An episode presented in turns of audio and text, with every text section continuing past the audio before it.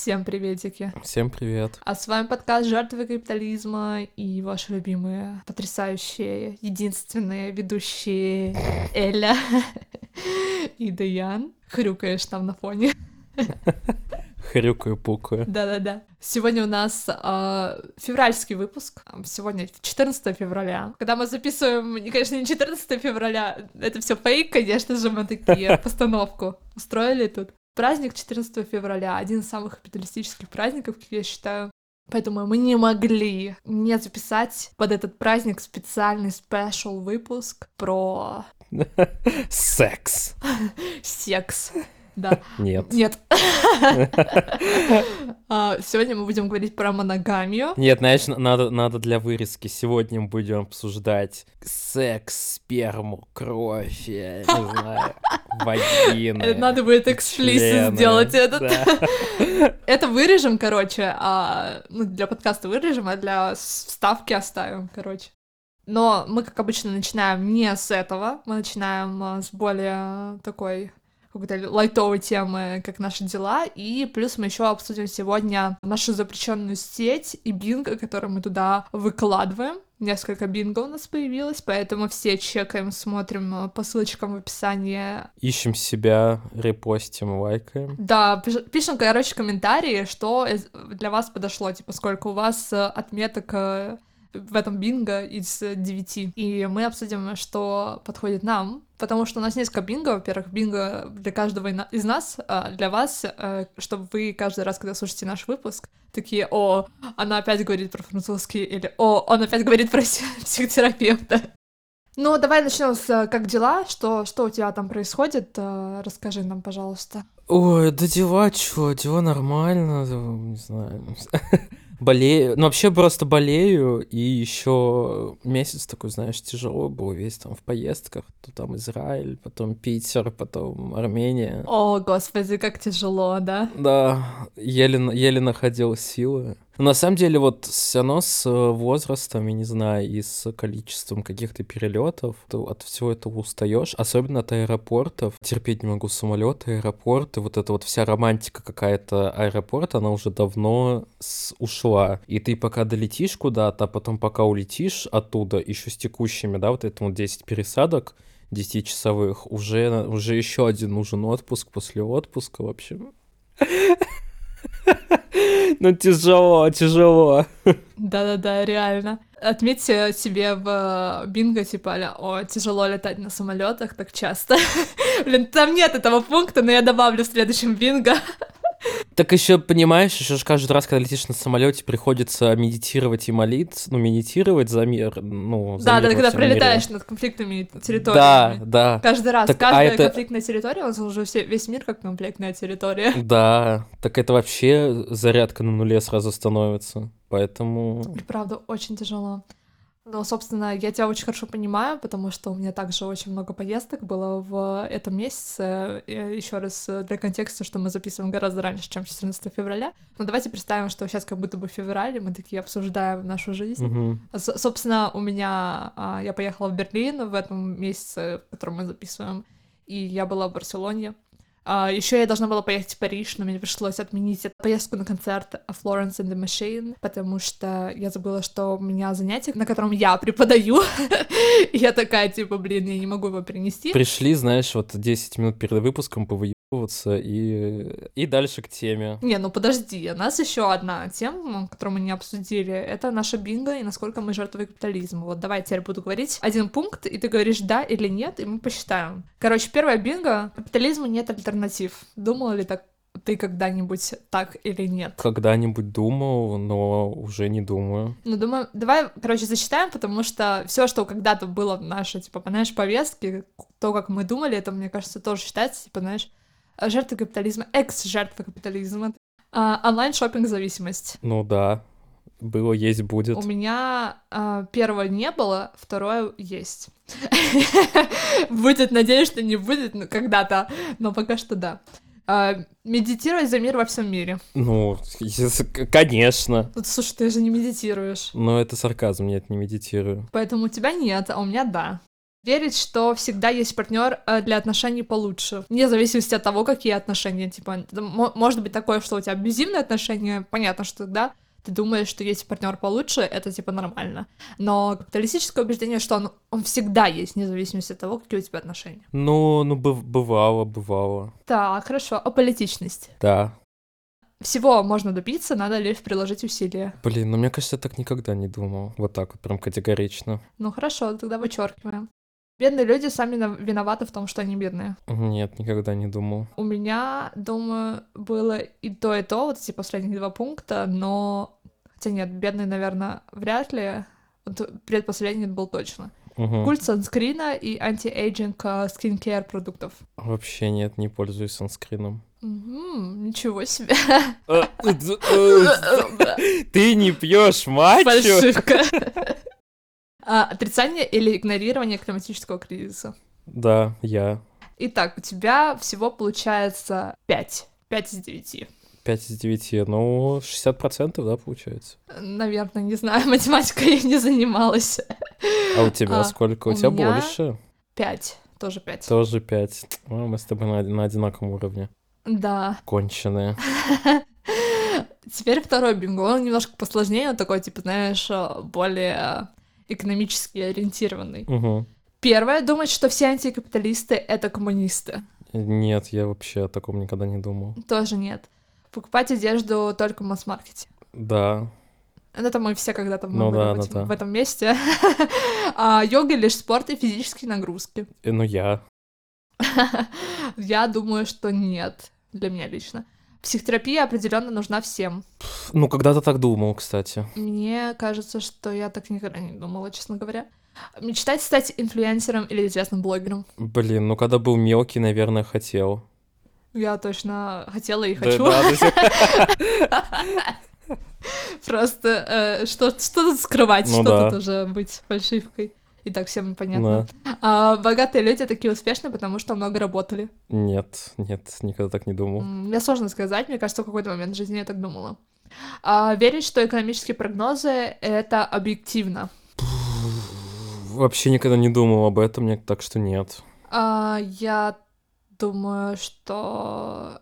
Я об этом думала. Ну, типа, знаешь, не то, чтобы у меня была какая-то оформленная мысль, да. Но, допустим, многие же, когда говорят об экономике, в принципе, если речь заходит об экономике, очень часто там приводят какие-то аргументы, связанные с ВВП, с инфляцией и так далее, и то, что, типа, вот, экономисты там прогнозируют рост экономики и прочее. Короче, вот когда человек ссылается на какие-то такие штуки и не ставит их под вопрос...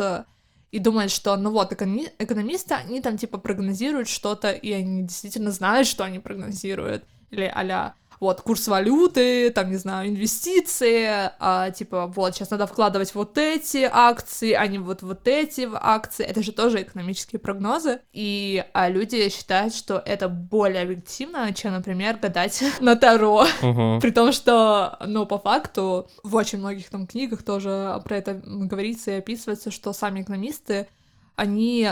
не знают, о чем они на самом деле говорят, потому что все вот эти расчеты, построение, математические модели, зачастую просто реально тыканье пальцем в небо, и очень часто эти прогнозы вообще не сбываются даже. Следующее убеждение — верить, что иммигранты крадут работу и сидят на пособиях. Никогда так не думал. Тоже нет. Возмущаться прогрессивной налоговой системой. Тоже не думал так. Мне кажется, тоже нет, но... Я знаю, что очень много людей, которые именно защищают капитализм, они... Ну, те люди, у которых много денег. Да, конечно. Но, знаешь, это не только те, у которых много денег именно потому, что они их заработали, это также те люди, которые, возможно, немного зарабатывают, но они считают, что вот, почему люди, которые больше зарабатывают, должны платить больше, ведь они же больше работают. Ну да. Итак, из этого получается, что у нас? Ты покупаешь одежду в масс-маркете, йога, психотерапия и, собственно, все. Слушай, ты максимально не жертва капитализма, поэтому бинго. Неплохо. У меня покупать одежду в масс-маркете, мечтать стать инфлюенсером, богатые такие успешные, потому что много работали, и я думаю, что вот то, что экономические прогнозы, это объективно, короче, 4. Вот. У меня такой средненький уровень, понимаешь, средненький. Средненький-то есть, да, к чему стремиться. Да, еще есть над чем поработать. Переслушай наш подкаст. С первого эпизода. Да.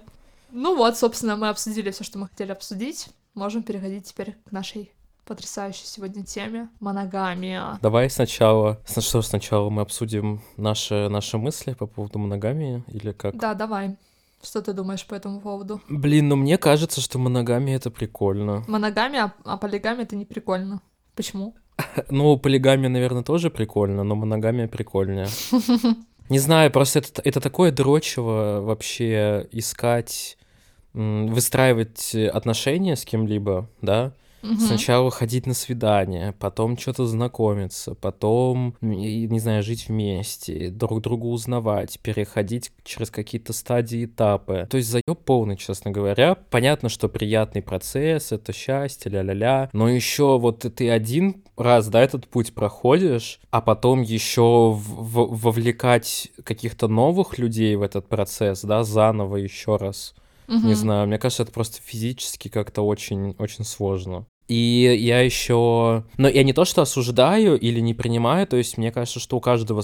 Ну, каждый сам понимает, что ему комфортно, мне кажется, что мне это не совсем подходит. И опять же, если мне чего-то не хватает в отношениях, то я скорее за то, чтобы закрывать эти потребности не за счет других партнеров, не знаю, там, секса, свиданий и так далее, а за счет каких-то других, закрывать в других сферах вот эти потребности. Вот, может быть, попробовать как-нибудь посмотреть, да, но мне кажется, это какое-то занятие для безработных. Что-то с кем-то там все время трахаться, знакомиться. Эти полиаморы — это все безработные. Да, все безработные, вот которые матчу пьют и на йоге ходят. Мне кажется, ты очень хорошо подчеркнул взаимосвязь экономической ситуации человека с его концептом отношений. Во-первых, ты сказал интересную вещь, то, что ходить на свидания, общаться, жить вместе, вообще, в принципе, мне кажется, показывает очень сильно ситуацию экономическую людей, почему мы решаем, что отношения — это всегда жить вместе. И, как правило, мы так решаем, мы так, предполагаем, потому что большинство из нас не имеет ресурса для того, чтобы жить по отдельности и одновременно быть в отношениях, потому что для тебя экономически обычно логичнее, для людей нашего там уровня, скажем так, жить вместе, потому что это дешевле. И, соответственно, больше пар, кстати, есть даже исследования, что больше пар съезжаются вместе гораздо раньше, чем, несколько месяцев даже отношений, а-ля практически, можно сказать, сразу, потому что снимать вместе — это просто легче, чем снимать по отдельности. Знаю я пару таких историй. Есть у меня одна подруга. Например, я. Я съехала со своим парнем, который, наверное, к записи этого уже подкаста, я не такая суеверная, как ты, но я могу уже сказать. Я уже буду с ним, наверное, в браке.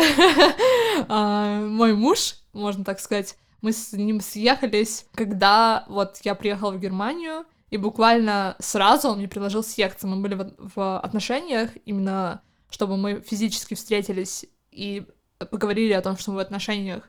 Мы были в отношениях, буквально 2 недели, и мы съехались сразу практически. Что только не сделаешь ради паспорта, ну, конечно. Я вот тогда помню, ты мне сказала фразу, очень она мне понравилась, что это... Блять, как это слово-то? Это привилегия съезжаться с кем-то просто потому, что вы этого хотите. Да, это определенно. Потому что, знаешь, изначально была такая история, что я снимала квартиру себе, точнее, как, комнату с кухней, с ванной, но в общежитии. Потому что в Германии такая тема распространена, что у тебя своя комната со своей кухней, со своей ванной, очень маленькие, но... все свое. Начнем разговор про моногамию издалека. Снимала я как-то. Как-то. Я снимала эту комнату месяц, но я предполагала, что я буду ее снимать гораздо больше изначально, потому что я подумала, что сейчас посмотрим, поживем, увидим и все вот это вот прочее, но потом вмешалась тем, что я не могла отказаться от своего контракта, пока я не найду человека, который вместо меня въедет в эту комнату. И еще нужно было заплатить за то, чтобы это сделать. И поскольку это было как раз-таки сентябрь-октябрь, когда большинство студентов приезжает, мне было легче всего именно в этот период найти какого-то человека вместо себя.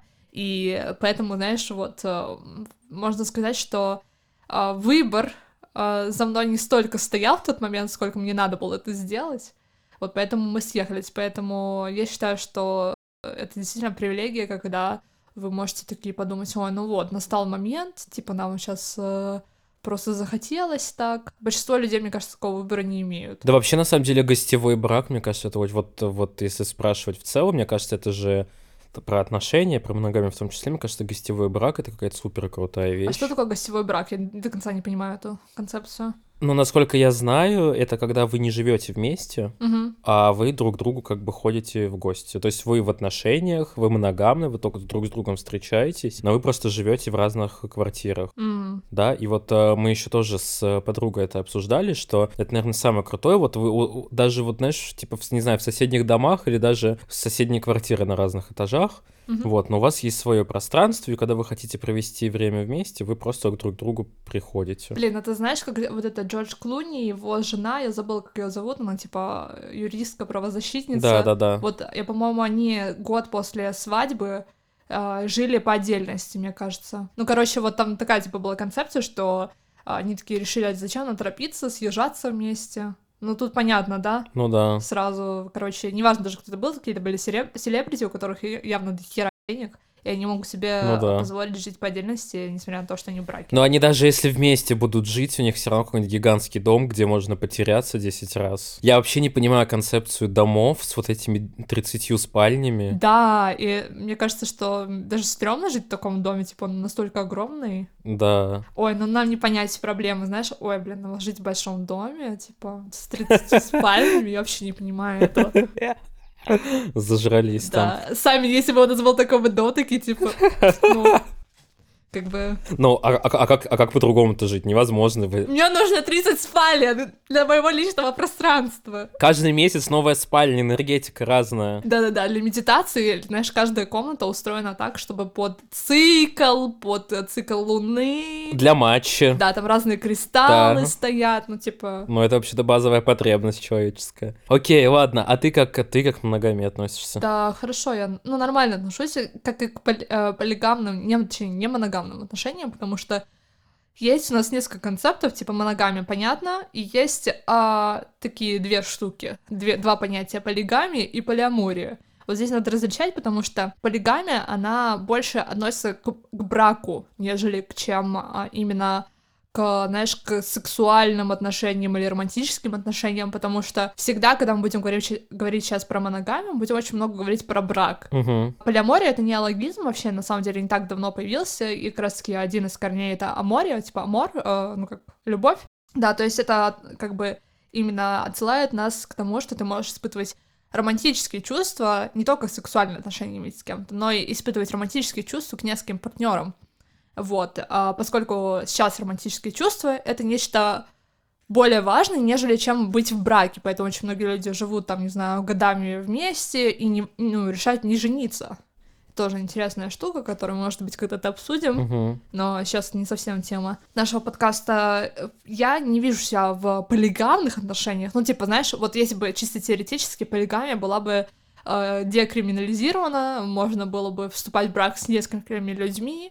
Я бы себя не видела в таких отношениях, где я в браке с несколькими людьми. Хотя, знаешь, если когда-то мое отношение к тому, чтобы, иметь не только одного романтического партнера, а несколько изменится, и это будет декриминализировано, то, знаешь, как бы, кто знает. Если это будет декарамелизировано... Карамелизировано. Если это будет карамелизировано... Не, я хотел пошутить, знаешь. Хотя, если вместо одного паспорта можно получить два... Еще какой-нибудь США, блядь, да давайте. Грин-карту. Да, карамелизируем. Вообще. Что можно сказать, знаешь, вот это Симона де Бовуар и Жан-Поль Сартр просто idols в этом плане. Ты же знаешь, что они были в... Ты же знаешь, кто это вообще? Начнем с этого. Ну, нет, Сартр что-то знакомый какой-то, философ.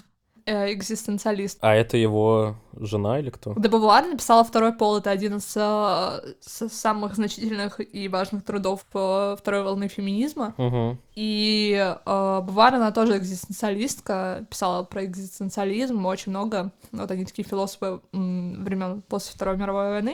Угу. Короче, очень важно, типа, в философском мире они довольно-таки экстраординарный. Есть биография Бовуар, где я ее читала, и там рассказывала авторка про ее отношения, типа то, что они с Сартром были в браке очень долго, по-моему, до конца жизни их. Но у них были очень нестандартные для их времен отношения, типа, знаешь, представь вот, типа, вот это вот время, 20 век, вторая половина 20 века, и они в свободных отношениях, у них там было много партнеров, и при этом они были в браке, и они, по-моему, даже не жили вместе. Короче, это довольно занятно, и... Угу. Ну, там, мне кажется, был какой-то, знаешь, абьюзивный контекст в плане того, что это не совсем...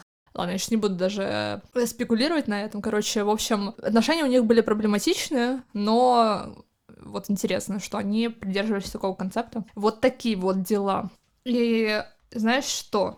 Нам нужно еще поговорить про то, что, типа, вообще, в принципе, моногамия очень связана с экономическим контекстом, потому что, как обычно, капитализм проник во все сферы жизни. Во-первых, надо начать с того, что полигамия, типа именно как брак с несколькими людьми, криминализирован в большинстве стран мира, очень многих. Если даже какая-то карта такая, вот я как-то упоминала уже книгу «Does Monogamy Work?», и там была карта, где показано, где полигамия криминализирована и практика при этом карамелизирована. Я буду теперь серьезно говорить «карамелизирована». Просто обожаю. Короче, я не очень поняла эту карту, честно говоря, потому что там было показано, что в России практика криминализирована, но... Ой, точнее, наоборот. Полигамия сама криминализирована, то, что ты не можешь быть в браке с несколькими людьми, но при этом практика не наказывается. Я не очень поняла, типа, что значит тогда практика? Ну, в общем, карта вот говорит об этом.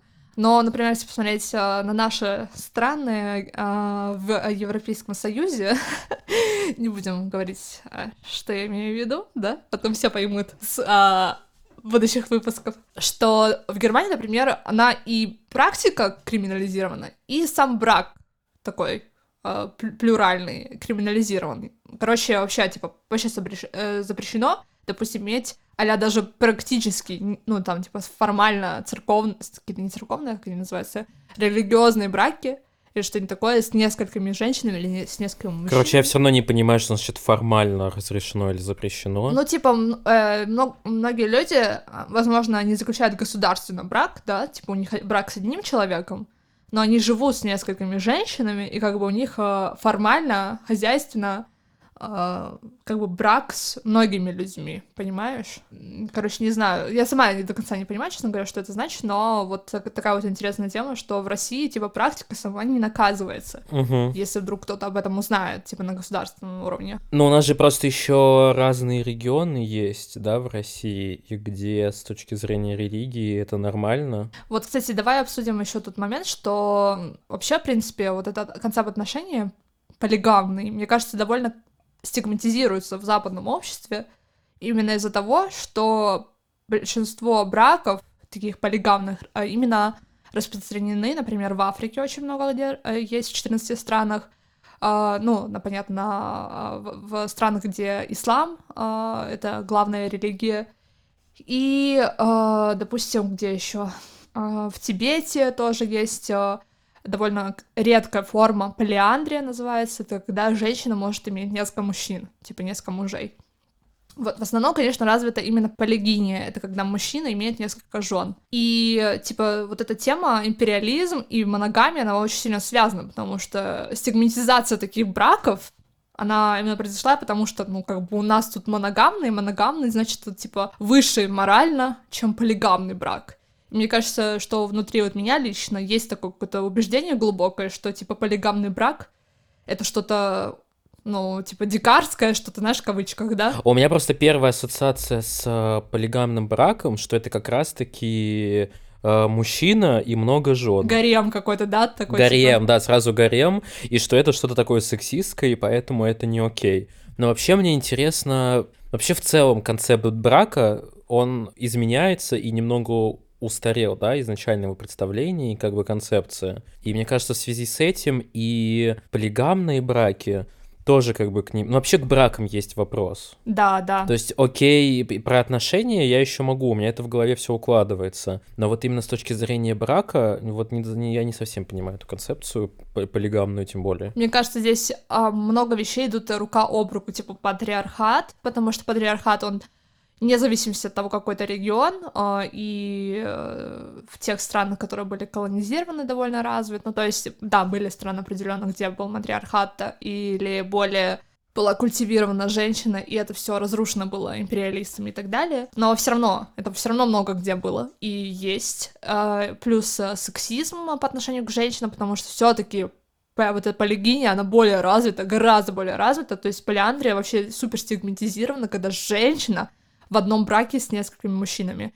И зачастую, кстати, такое случается, что вот именно где полиандрия есть, женщина в браке с несколькими братьями, понимаешь? То есть там вообще, типа, ну, типа, семья как бы замужем, жената на одной женщине. Поэтому здесь очень сложно, да, вот это, знаешь, балансировать, потому что мне тоже такое, типа, вот ощущение, что, типа, вот эта вот полигиния абсолютно, не абсолютно, априори какой-то сексистский концепт, но мне кажется, что здесь может накладываться несколько моментов, типа вот это вот империальное мышление плюс все-таки какое-то, да, феминистское переосмысление концепта брака тоже. То есть как бы здесь нет такого, что ой, это точно там, типа, мозги промыли, то есть здесь нужно как-то балансировать и более глубоко и анализировать все это, но мы сейчас не будем заниматься. Что еще можно сказать?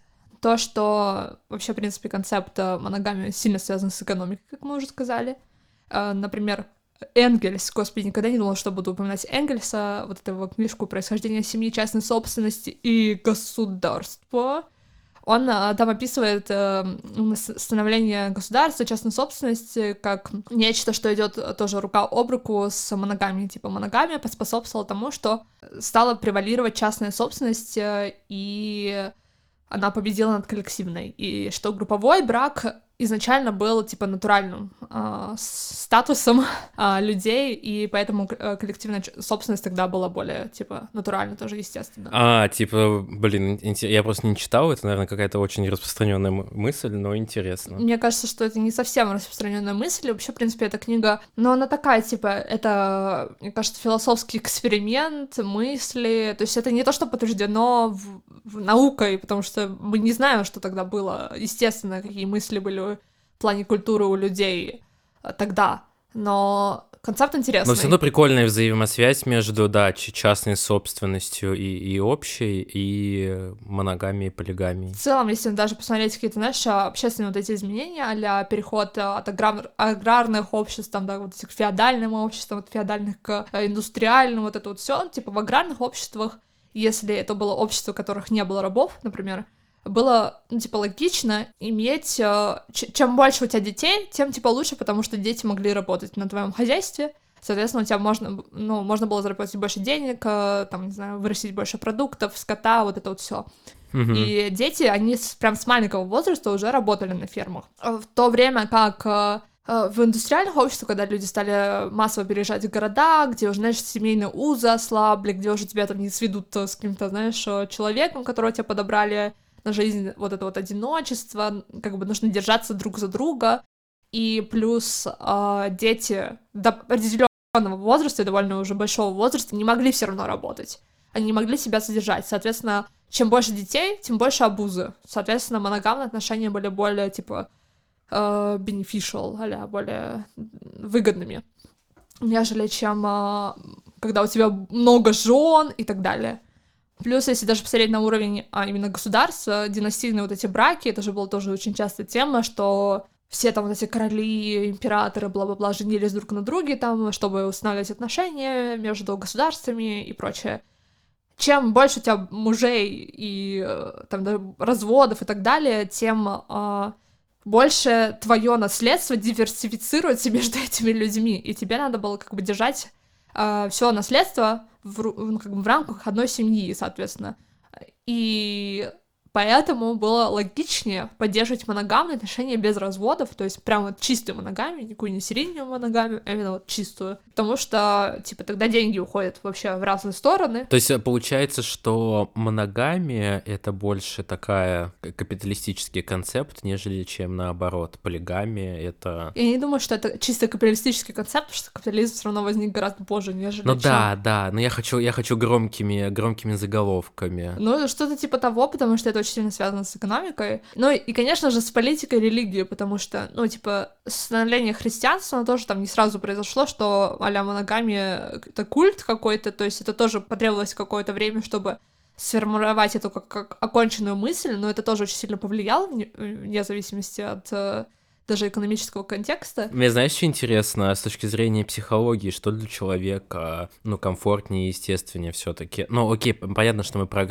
брак говорим, а я про форму отношений. Все-таки моногамные, там, серийные моногамии или все-таки полиамория? А вот, знаешь, это сложный вопрос, потому что вне зависимости от того, какая форма, типа, культивировалась именно в плане брака, наверное, даже, да? Даже если это формально, ты же не знаешь, изменял ли человек, и измены довольно распространены были вообще во все времена, мне кажется, особенно когда вот этот культ моногамии, чем выше он поднимался, тем больше измены и прочее.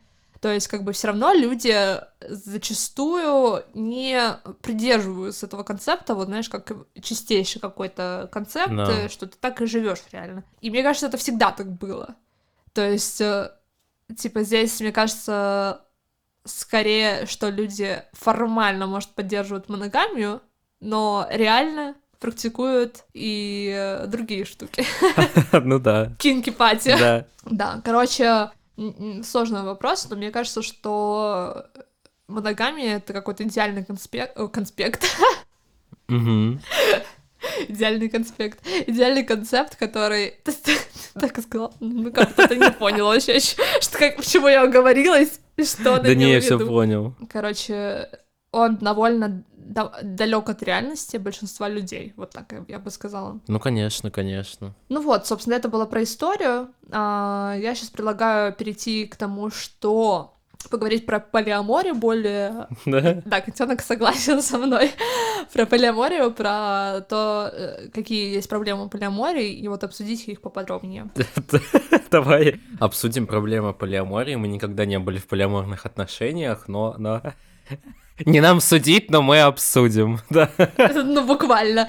Потому что, типа, вот мы с тобой моногамные люди, но я как бы открыта к тому, чтобы менять свои представления с временем. Не сейчас конкретно, что я такая, ну все, сейчас вот это полиаморные отношения. А типа, знаешь, через 10-15 лет я не знаю, в каком статусе я буду находиться и, типа, как я буду относиться к отношениям. И как бы обсудить вот эти проблемы и наше предубеждение по отношению к полиамории, мне кажется, довольно хорошая практика. Ну что, ты начнешь с проблем? Какую бы ты проблему поднял? Сейчас напишу, какие ты проблемы написала. Напишу, прочитаешь, может? Да, прочитаю. Приоритизация. Человек тратит ресурсы на несколько партнеров. Вот это то, как раз о чем я сказал, да, то, что... Но с другой стороны, тут тоже...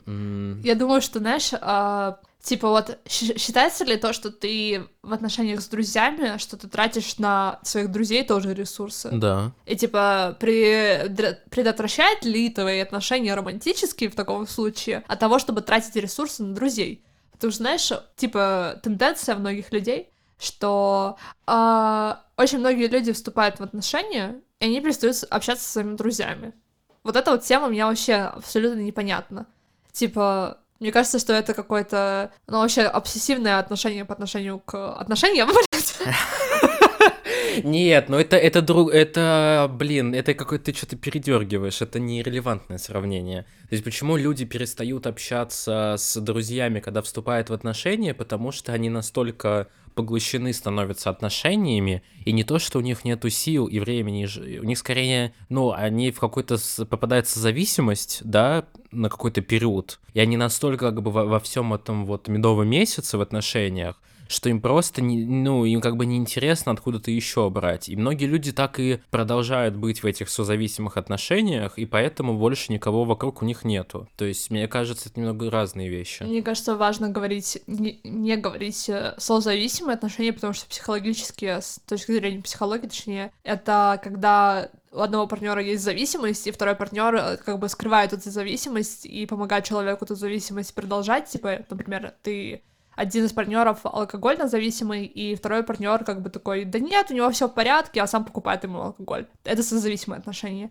А когда люди просто типа обсессивно относятся по отношению к своим отношениям, это не то, что созависимые отношения, это просто вот именно... Уверена? Да, 100%. Это вот эта книга Полины Аронсон про то, что типа любовь, ну что-то про любовь, вот она там про это пишет, то, что это неправильное использование чисто вот научного концепта созависимости. Ну окей, хорошо, да. Но тогда я имел в виду, когда люди находятся в слиянии в отношениях, вот так вот. Я понимаю тебя, знаешь, но вот это, мне кажется, отражает наши подходы к отношениям, потому что для меня отношения, ну, возможно, да, это чуть больше, чем дружба, да, то есть ты больше вкладываешься, это больше, ну, ты больше зависишь от них именно в плане, может быть, эмоционально и даже материально и так далее, но я не... фанат относиться к отношениям как к какому-то, знаешь, абсолюту, нечто, что сильно отличается от дружеских отношений. Мне кажется, что, наоборот, нам надо больше приносить из дружеских отношений в отношения обычные, потому что вот это в подкасте Disorder Land они говорили тоже об этом, то, что когда, допустим, твой друг относится к тебе плохо, ты, скорее всего, не будешь, типа, это терпеть, скажешь ему, типа, что ты делаешь вообще. А вот именно в любом отношении, типа, распространено, что вот, мне надо страдать, мне надо вот терпеть и прочее. И если бы мы относились к дружеским, точнее, к любовным отношениям, похоже, как к дружеским, мы бы, наоборот, бы лучше были в любовных отношениях, в романтических отношениях, чувствовали бы себя лучше, нежели чем обычно, да, складывается это. Еще вообще, конечно, интересный поинт про друзей, потому что в отношениях романтических я вот сказал, что иметь несколько партнеров — это тратить свои ресурсы на нескольких людей сразу, это тяжело, но, с другой стороны, с друзьями у нас так и есть, у нас не один же друг, а несколько, и на всех мы тратим, ну, в кавычках, ресурсы, и как бы это не представляет какой-то невероятной сложности. Да, но ты знаешь, еще вот это отношение к сексуальным отношениям, то, что не у всех людей это как нечто, что тебя затрачивает ресурс, типа а-ля для меня, как человека, который под асексуальным зонтом. Для меня сложно представить, что у меня есть сексуальные отношения с несколькими людьми, потому что, типа, для меня это очень странно, потому что у меня, в принципе, сексуальные отношения не имеют такой огромной роли.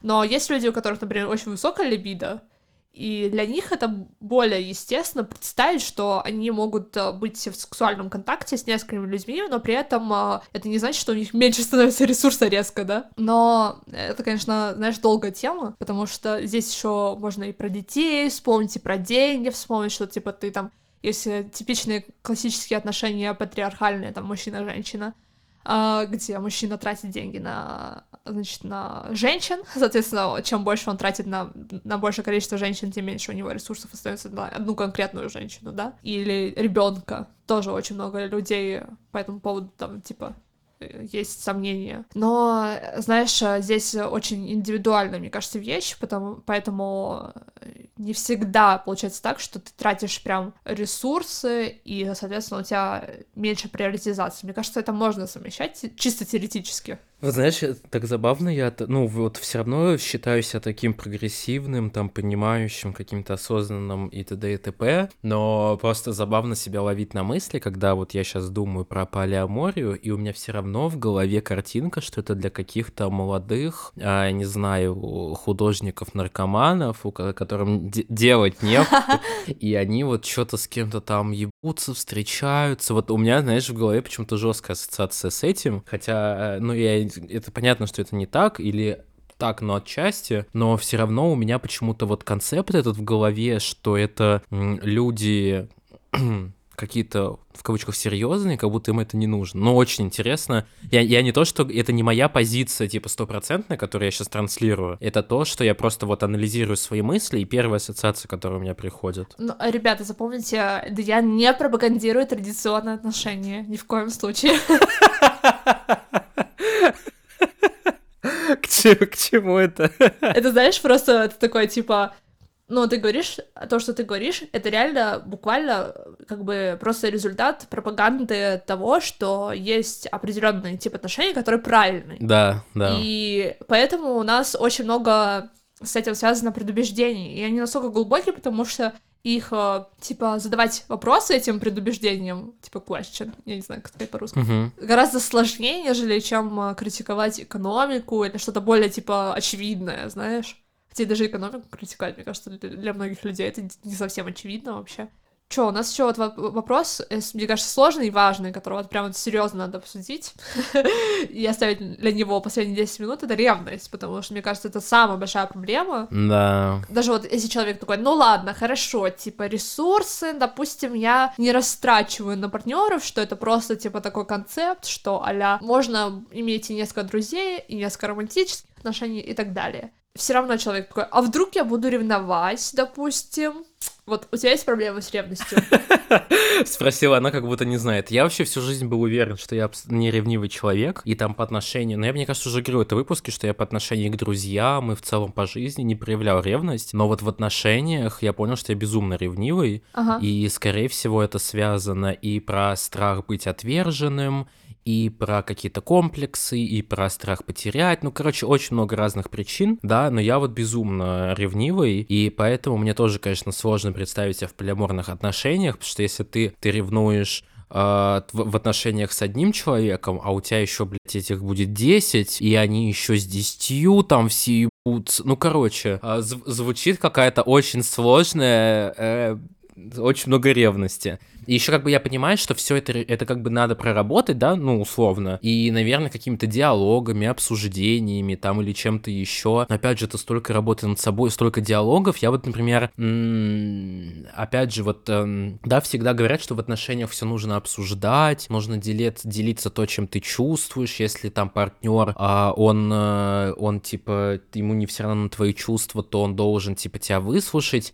Но это, знаешь, тоже очень часто превращается в то, что ты переносишь ответственность за свои чувства на кого-то другого. Ты, типа, не знаю, почувствовал ревность, ты обиделся, ты все это вывалил, да, негативно, не знаю, ушатом на человека, а, типа, твой партнер должен потом, как бы, по идее, это разгребывать, потому что, ну, это твои чувства, ты им поделился, а тебя партнер же любит, поэтому тебе нужно про это... Ну, короче, вот вся вот эта система, чем больше людей в нее вовлечено, чем как-то сложнее становится, и больше все равно твоей внутренней ответственности, потому что, ну, как бы ты был готов вступить в эти отношения, если у тебя есть какие-то проблемы психологически, да, для того, чтобы в этих отношениях находиться, то не все твои 10 партнеров должны это решать, а ты тоже. И это тяжело. Вот для меня было бы очень тяжело. Да, мне тоже, кстати, так кажется, и плюс еще, знаешь, само обсуждение ревности, типа, прояснение вот этих вопросов, типа, являюсь ли для тебя особенным, потому что тоже вот это убеждение, то, что особенность — это равно эксклюзивность всегда. Да. То есть ты можешь быть для человека особенным, при этом ваши отношения могут быть не эксклюзивными при этом.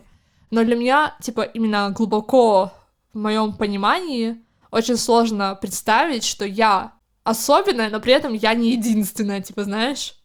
Типа, это вообще так нереально сложно представить для меня, потому что... Вообще не могу представить, да. Возможно, потому что мы с тобой единственные дети в семье, кстати.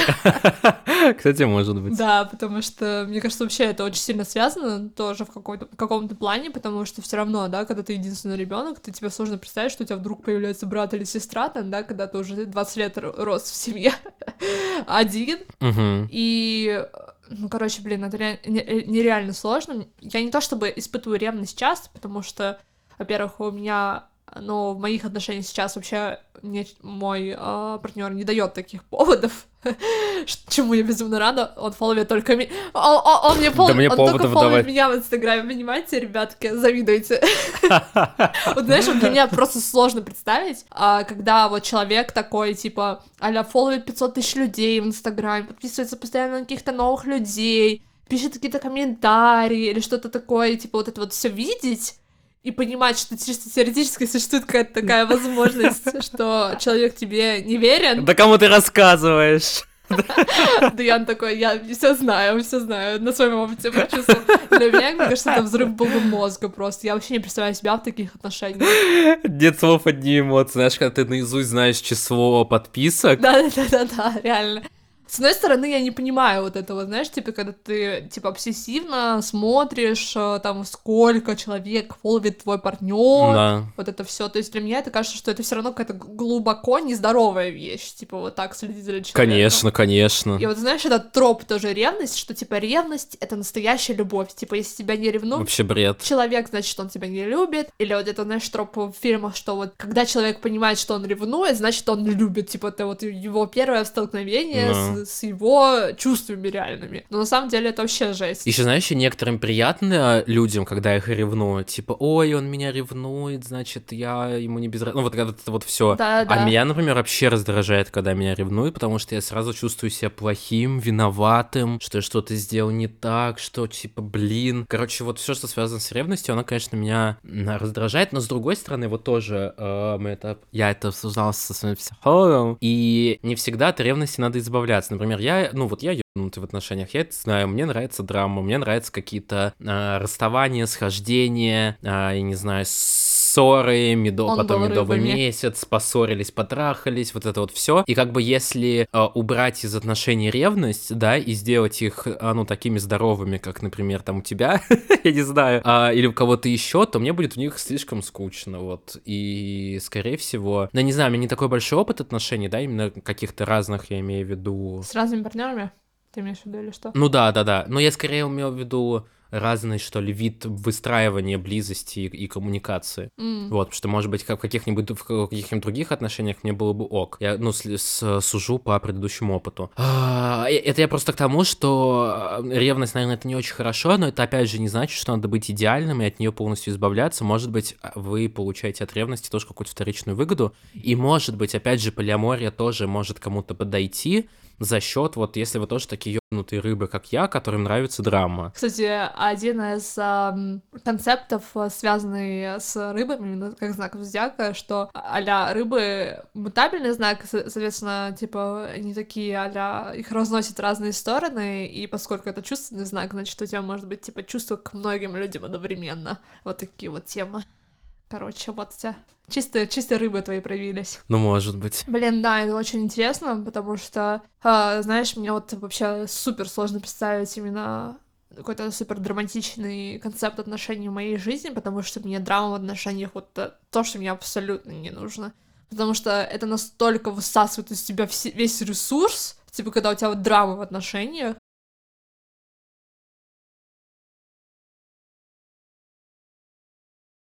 Да. Ты вообще сложно чем-то другим заниматься, типа о чем-то думать другом.